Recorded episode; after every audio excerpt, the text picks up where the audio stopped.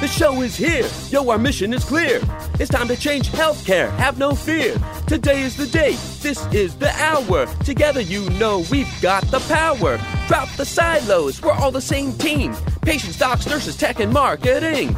How can anyone be satisfied with the way things have always been? Yeah, we've tried. So join us now. Join the revolution. Digital health is the evolution. Status quo, more like status no. Yeah, this is the healthcare rap. Y'all come on, let's go.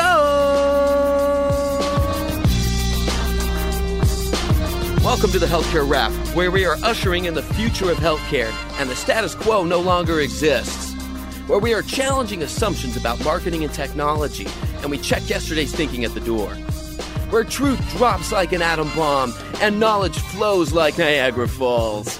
Each week, we challenge assumptions that have been holding back healthcare marketing and explain how we can do better.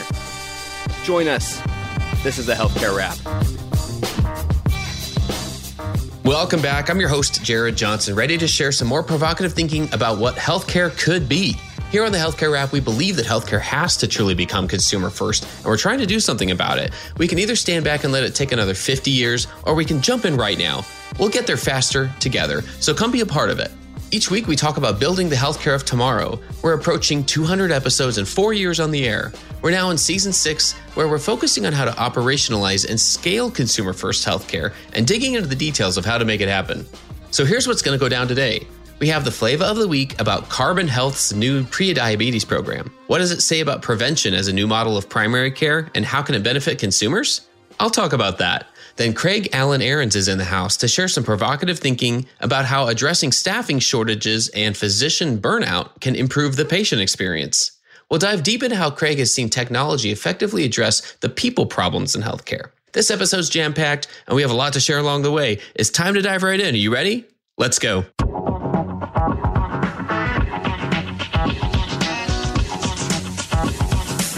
Flavor of the week.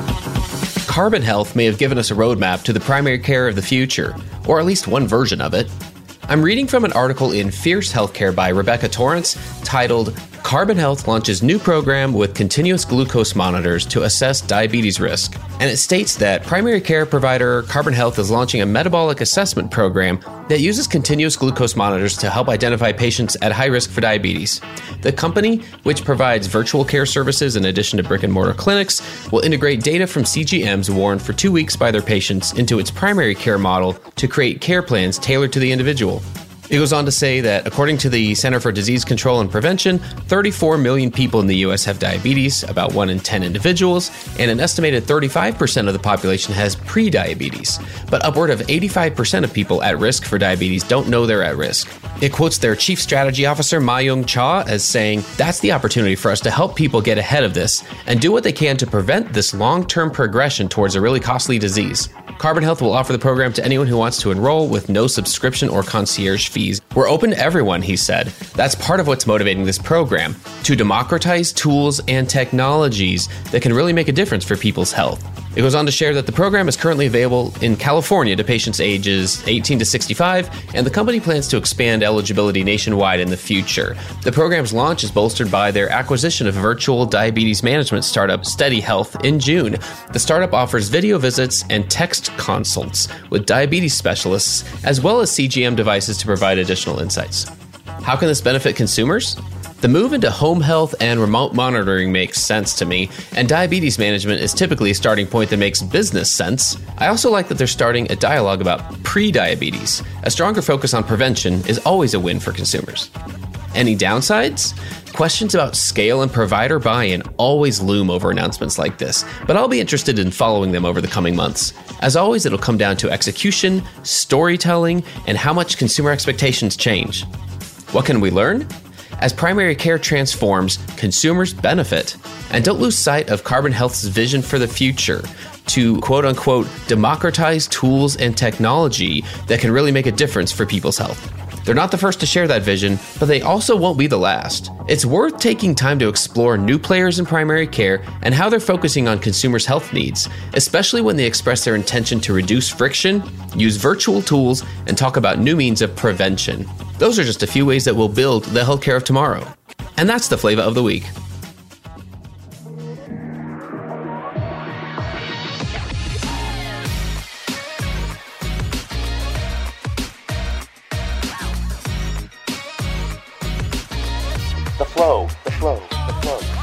Right, this week we've got Craig Allen Ahrens in the house. Craig's here to share some provocative thinking about how healthcare staffing can impact the consumer experience.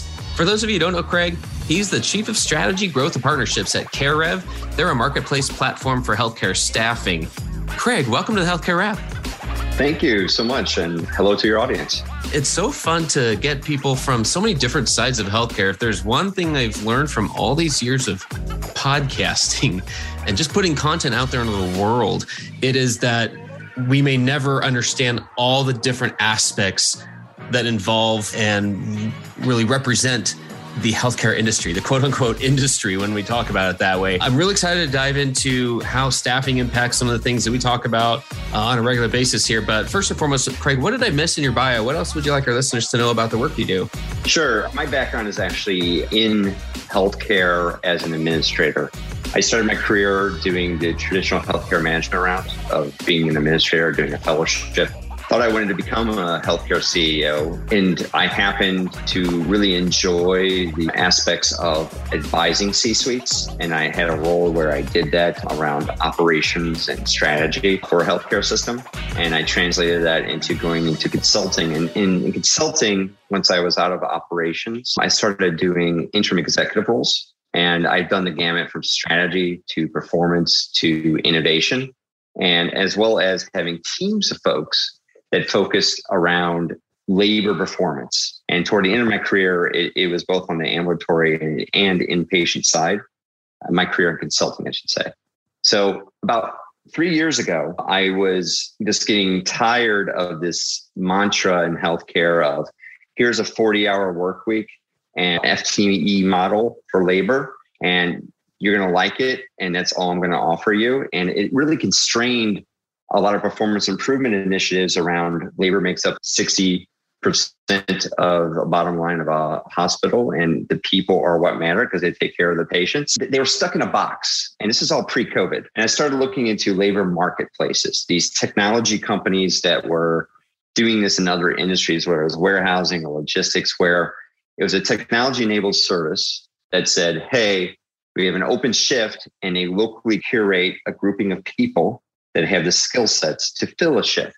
Now, that had never been really done. It was just starting to come up in outpatient surgery centers. And I happened to be at the AHA uh, Leadership Conference in 2018, and I met an individual, the founder of CareRev, and they were focused on outpatient surgery centers and just landed a, a, you know a small hospital. And we got to talking and talking about my clients and the labor performance issues and my interest in this area that I just spoke about at the conference and we clicked. And basically, three years later, we have a marketplace technology solution that is changing the way labor works and skipping agencies, skipping traveler companies, going direct to professional and meeting people how they want to work in a flexible way. It stands up next to your full time FTE model, doesn't replace it. And if you like those people, you can hire them.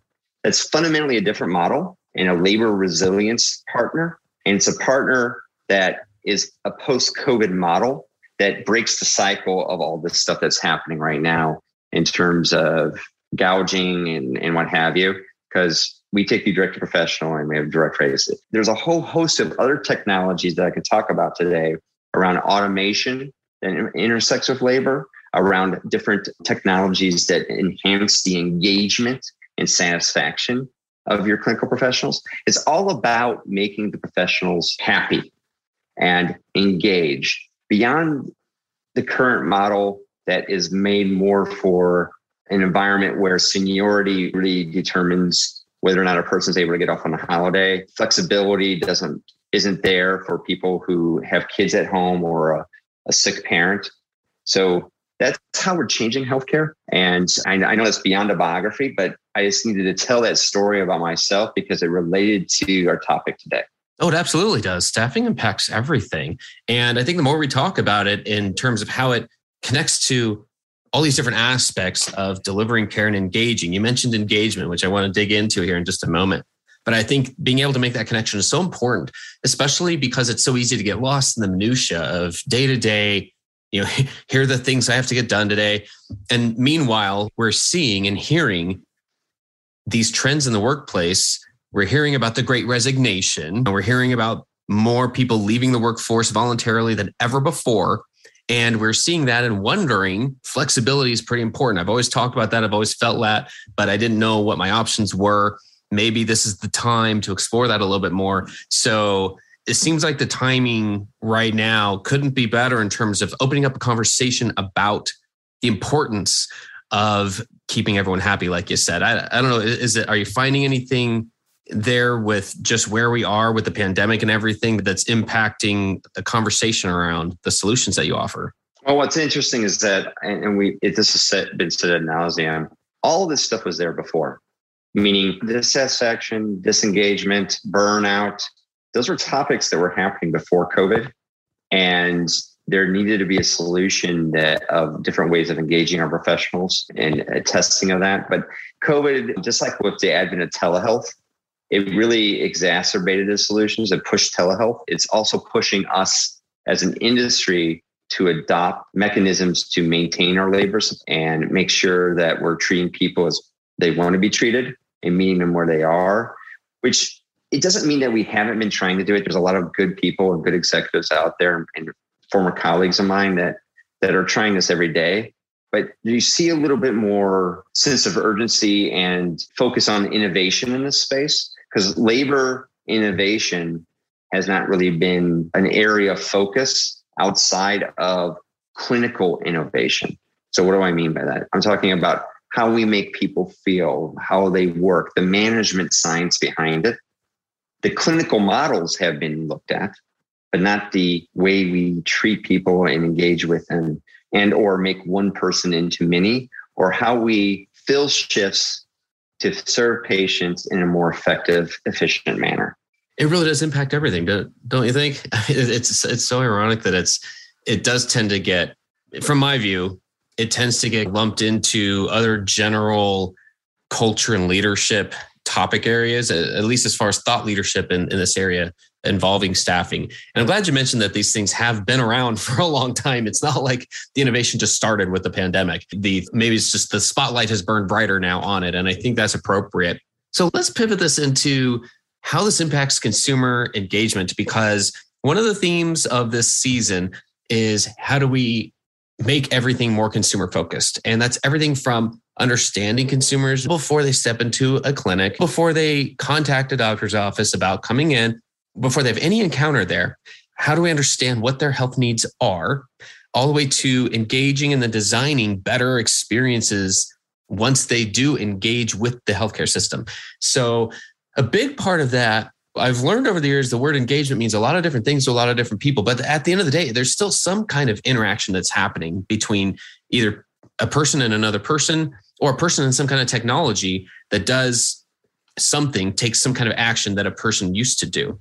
So that engagement that we're talking about here, at least as a starting point, has to do with how do we engage consumers and patients as they are trying to work through and meet their own healthcare needs. I imagine there's a lot of talk about how addressing staffing shortages and staffing burnout improves the patient experience. Let's just start there. What are your thoughts on that connection between staffing and the patient experience? It's pretty much a no brainer commonsensically, right? But if someone needs like data and scientific proof that it is the case, there's plenty of research studies by the Nurses Association and others where in it just basically ties staffing levels to patient quality right? And happiness and engagement of those professionals to patient quality.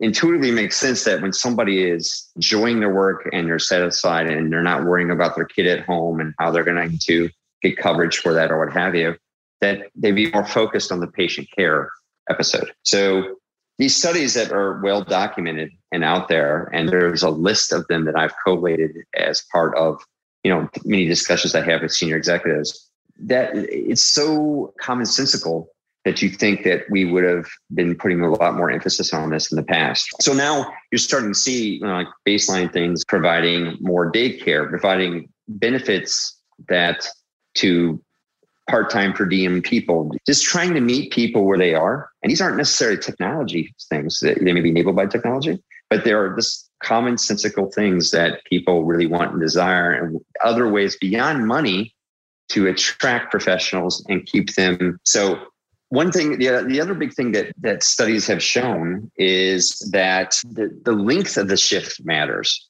So we've been locked into these 8, 10, 12 hour shifts models, right? And I, that's for consistency or con- continuity, or it's supposed it's consistency or continuity of care. But there's new research that's showing that having a shorter shift doesn't necessarily mean continuity of care it falls off if that person is properly trained and there's the proper handoff mechanisms, et cetera. And it provides more satisfaction to the professional because now instead of working the eight hour shift, they're working four hours, two hours, or whatever it is, so that they can work around their life and schedule. And then the overall productivity increases, the overall patient ability to cover patient needs increases. So this research has been out there for quite a while. And the pandemic has allowed for more research around it, in particular in this unique environment. And the message is that pay isn't the only thing. And we create all these artificial barriers. The onboarding and credentialing process to get into a hospital, if you're an employee of a hospital, want to be an employee of a hospital, I don't know if you've actually been through one, but it could take weeks. Like when I'm saying weeks, I'm talking 12 weeks, eight weeks, whatever it may be. And that friction, if you really need somebody to come in and fill shifts and work for you, uh, so a lot of people in today's age don't have the patience or the willingness to sit through that process, come in for multiple different orientations and what have you. And just a simple thing of, what our solution does is, as part of it, is it, it digitizes your current processes around onboarding credentialing, so it's more transparent to the professional. That helps, right? Helps streamline things. Improve. We make it hard for people. In the past, we've made it hard for people to come in. And what we need to do and change is find technologies and ways of doing things that make it easier for folks to come in. Hang with us. We'll be right back and check out these amazing podcasts from our friends.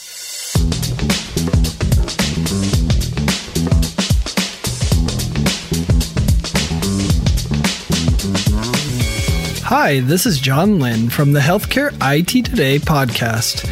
If you like the latest rumors, insights, and happenings in healthcare IT, you'll enjoy hearing my colleague Colin Hung and myself debate and share the latest happenings from the world of healthcare IT. Find the latest episodes or dig into our archive at healthcareittoday.com or search for Healthcare IT Today on your favorite podcast application or YouTube. When it comes to healthcare technology, we love this stuff, and we can't wait to have you join in on the discussion of everything health IT.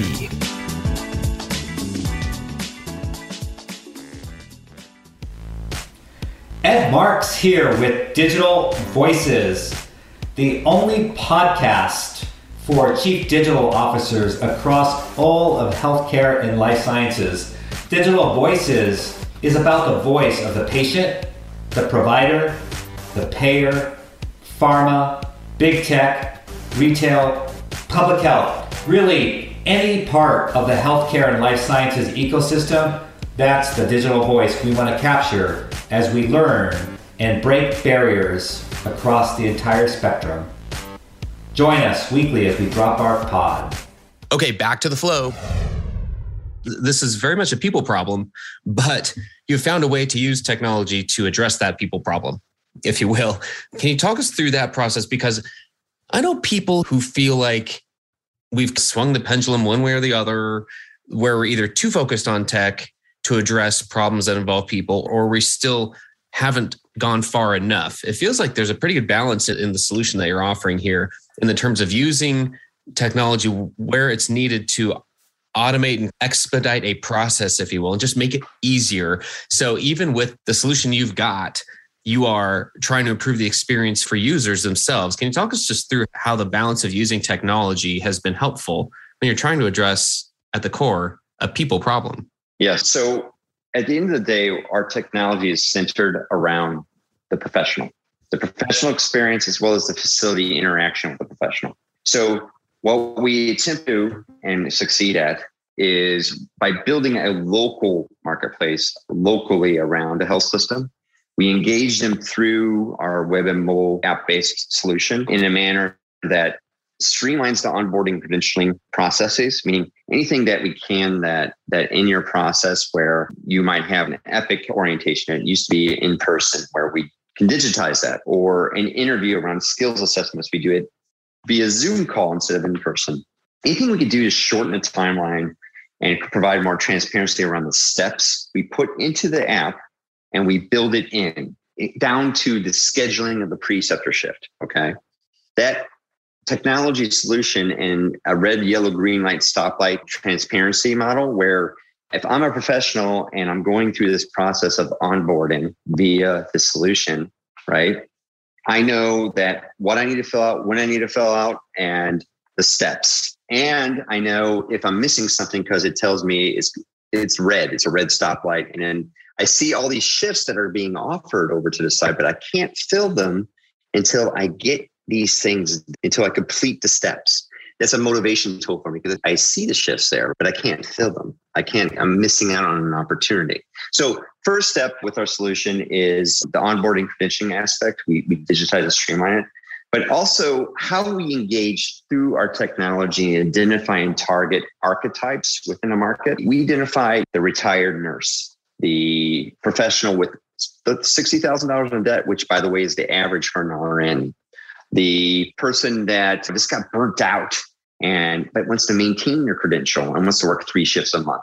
We identify and target these folks and we curate them in local markets. And through our technology, they refer their friends and it exponentially pops. So that, that referring mechanism and targeting mechanism within our process and technology is something that's fundamentally key to making that local marketplace buzz and grow. And it's beyond RNs, it's CNAs and everything else. So these two combined components at the top of the funnel is a word that describes the activation of a professional to make them able to work is key because our technology does it differently and it's transparency also around price. So I talk about credentialing, onboarding, I'm talking about archetypes of people and them friends referring friends, but price is key and transparency around price and rates for health systems has been always the focus and it's the wrong focus. And I'm speaking as an ex healthcare administrator. Okay. If somebody's willing to staff a shift right up to the last minute, they should be paid more. And we have plenty of call outs for FMLA, PTO, sickness, or what have you, where somebody is called off, right? And our staffing levels tend to be higher because we're trying to, to compensate for it. Imagine if somebody calls off and you call into this technology where it shoots out a request for a shift to be filled to a pre qualified audience and they fill that shift. That means that you don't need as high staffing levels to cover on a daily basis. That's a different model. And that's what we're doing because that price, that one time filling where you might have to pay $20 more than what the contract from Vizient says, is worth it because now you're not carrying that load of professionals. Maybe you're staffing too high, or maybe you're burning out your people, which is more likely the case because there aren't enough staff to fill shifts in the first place, full time staff. And we see this time and again where people are doing overtime to compensate for this. You can't do overtime for 90% of the year. So you're burning out your professionals, especially during COVID. We've seen this. So the price transparency aspect of this and building out that within our technology has been a huge benefit to professionals and to the facility. And then if you like our people, you can hire them. There's a button in there that says, I like to hire this person. It's like a try before you buy type thing where people get to know you, you get to know them, you rate them, they rate you. It's like a, a real time Press Ganey for people that are in the industry, a Press Ganey being a survey mechanism, but real time, where people understand what's going on live and they, are getting to know these people before they, they hire them. So therefore it reduces turnover, right? And turnover is a huge hidden cost. So combined with that within our app and what mobile-based solution, we have education components. Okay. These education components are very important. If I'm a med surg RN, I want to be able to eventually become an ICU RN. Maybe there's a mechanism that I can do this. And as part of our idea around this is we want to offer education opportunities for our folks. And that's what gets professionals engaged, sticky, et cetera, as well as different types shifts, two hour shifts, three hour shifts, whatever it is. We want to build something around technology that meets those professionals' needs and meets them where they're at. Therefore, the facility gets somebody efficiently on demand and people all around are happy. So that building a contingent workforce model that's stable and an ongoing partnership model is different than a staffing agency and it's direct to professional. That is the future, not this what you're seeing right now, which is a broken system. Yeah, and it's so important, like we said, to, it's so central for healthcare to function at all, to get this right and to figure it out and, and to improve. So uh, it's very meaningful work. And I'm curious if there's anything else, any other observations you've had over the years from coming from the administrative side over to the tech, you know, point solution side. Any other observations that you've noticed from that transition that concern either just leaders or, or staffing or anything else we haven't really talked about? But uh, that's got to have been a, a fascinating transition at some point to to see things from a different perspective. Yeah, when I transitioned to healthcare tech, right, or innovation, I managed to bridge both these worlds between, I guess, for lack of a better word, Silicon Valley, and there's a lot of technology companies that are not aren't in the Valley, and the healthcare ecosystem. And there's a lot of biases on both sides of the fence, Jared. I'm not saying all, but many Silicon Valley folks think healthcare is a, filled with a bunch of old crony dinosaurs that don't understand what the heck they're doing. And on the other end, the healthcare executives are like, what is this kid from Silicon Valley telling me? And why are they talking to me? I don't have time for this. They don't understand the complexity of our professionals and what we're doing. And we're a multi billion dollar business, by the way. We're not some small mom and pop shop. It takes really a lot of skill to understand this. So I've seen both sides of the fence. And the fundamental issue has been, in my opinion, that number one, there's not enough engagement around learning each other's ecosystems and understanding the language that each of them speak and being able to bridge the gap between the way those different ecosystems talk to effectively make the, the good ideas of the valley translate into actionable items in the healthcare ecosystem. So very few people have the skill sets and have seen both of those worlds to be able to bring them together. And one of the things that I really respect about our leadership team and founders is that they recognize that. And that's why CareRev has been successful. We've built something that is practical translatable and we speak healthcare system speak and we speak valley speak and we take the best from both worlds and put it together into something. And it's actionable it's practical. It's around labor and engaging professionals. There's so many different solutions out there too that aren't practical for any number of reasons if you healthcare and or this they may be a good idea but they just can't get over the fence to talk to the right buyer or person in the team that would understand their value proposition. And even if you get them to understand it, even getting the opportunity to test it for social proof, because in healthcare, as most people on the phone know, if you need to, to almost have social proof before somebody else really takes it on. Somebody needs to tell somebody else. It's such a a, a tight knit industry that if somebody doesn't vouch for you, it's very hard to break in.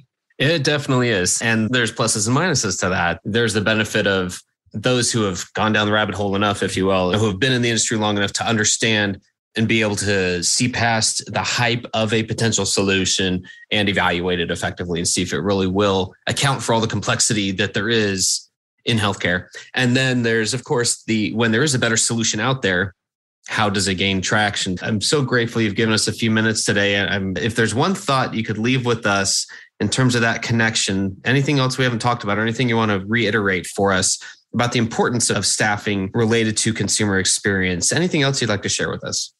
I would have to say that I think for a long time, there's been a reckoning coming and it's here and it's past here. And there's a lot of folks that are still hoping that things will go back to normal and they're thinking about, I'm just going to cut contingency staffing, et cetera if you talk with people that actually work on the floors on the front line and you, you talk with individuals that are the new generation or even retirees, right? like actually engage with the professionals and, and talk about their wants, needs, and desires. A lot of it revolves around flexibility and simpler ways. And technology offers a lot of that, whether it's through automating responses or you know engaging them through a marketplace or what have you.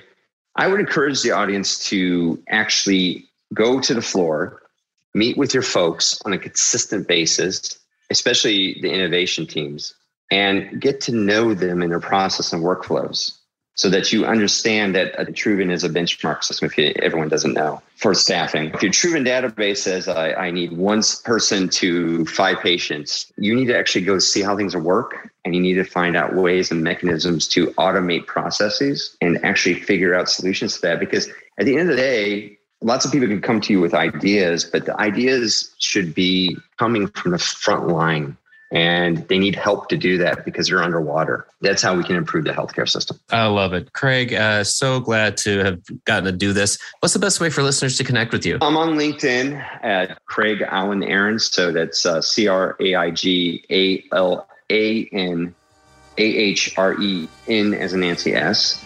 Or you can look at my Medium channel of the same name and feel free to reach out to me anytime. Perfect. Craig, uh, all the best to you. Stay safe, stay well, and uh, look forward to hearing uh, more good things from you and CareRev. Thank you so much. Hey, thanks again for listening. We hope you found some value in this conversation. And if you did, do us a favor and follow us using your favorite podcast app, then tell your friends and colleagues about us. If you like what you heard, please spread the word. Healthcare Rap is a member of the Shift.Health Content Network. If you enjoyed this podcast, you're going to love the other shows in the Shift.Health Content Network. Go check out the latest show. In fact, it's called Hello Healthcare, hosted by Chris Hemphill. It's focused on people who are moving healthcare forward, how healthcare strategy relates to data and AI, and what you can do to create or demand a better future. Subscribe on your favorite podcasting platform or at shift.health, where all 35 podcasts and video series are free and available on demand. Until next time, keep marketing forward. Thanks. And that's a wrap.